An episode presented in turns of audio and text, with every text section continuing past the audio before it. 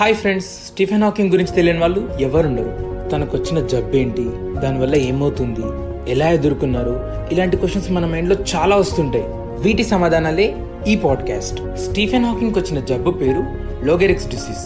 దీన్నే ఏమయోట్రోఫిక్ lateral sclerosis అని కూడా అంటారు. షార్ట్ కట్లో ఏఎల్ఎస్ ఏఎల్ఎస్ మోటార్ న్యూరాన్ డిసీజెస్లో మోస్ట్ కామన్ టైప్ ఏఎల్ఎస్ ఆడవాళ్ళని మగవాళ్ళని ఈక్వల్గా ఎఫెక్ట్ చేస్తుంది.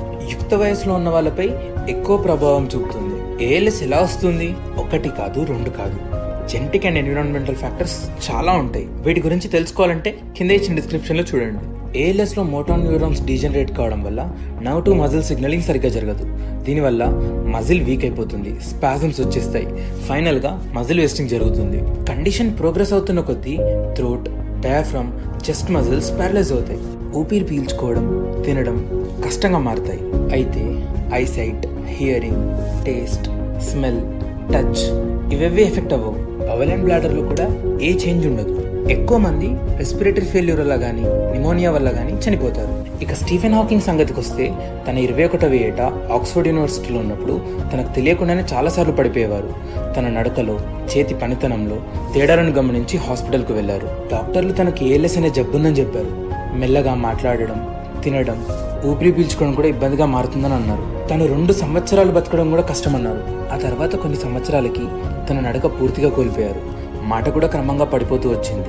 నైన్టీన్ ఎయిటీ ఫైవ్లో నిమోనియా రావడం వల్ల డాక్టర్లు ట్రేకియాస్టమీ చేశారు. దాంతో తన మాట పూర్తిగా కోల్పోయారు. అప్పటి నుంచి ఒక కంప్యూటర్ ఆధారంగా తన కుడి బటన్ వేలు అలాగే ఒక బటన్ సాయంతో తను అనుకుంది తెలిపేవారు. చివరికి తన బట్టన వెళ్ళి కూడా కదిపే శక్తి పోయింది.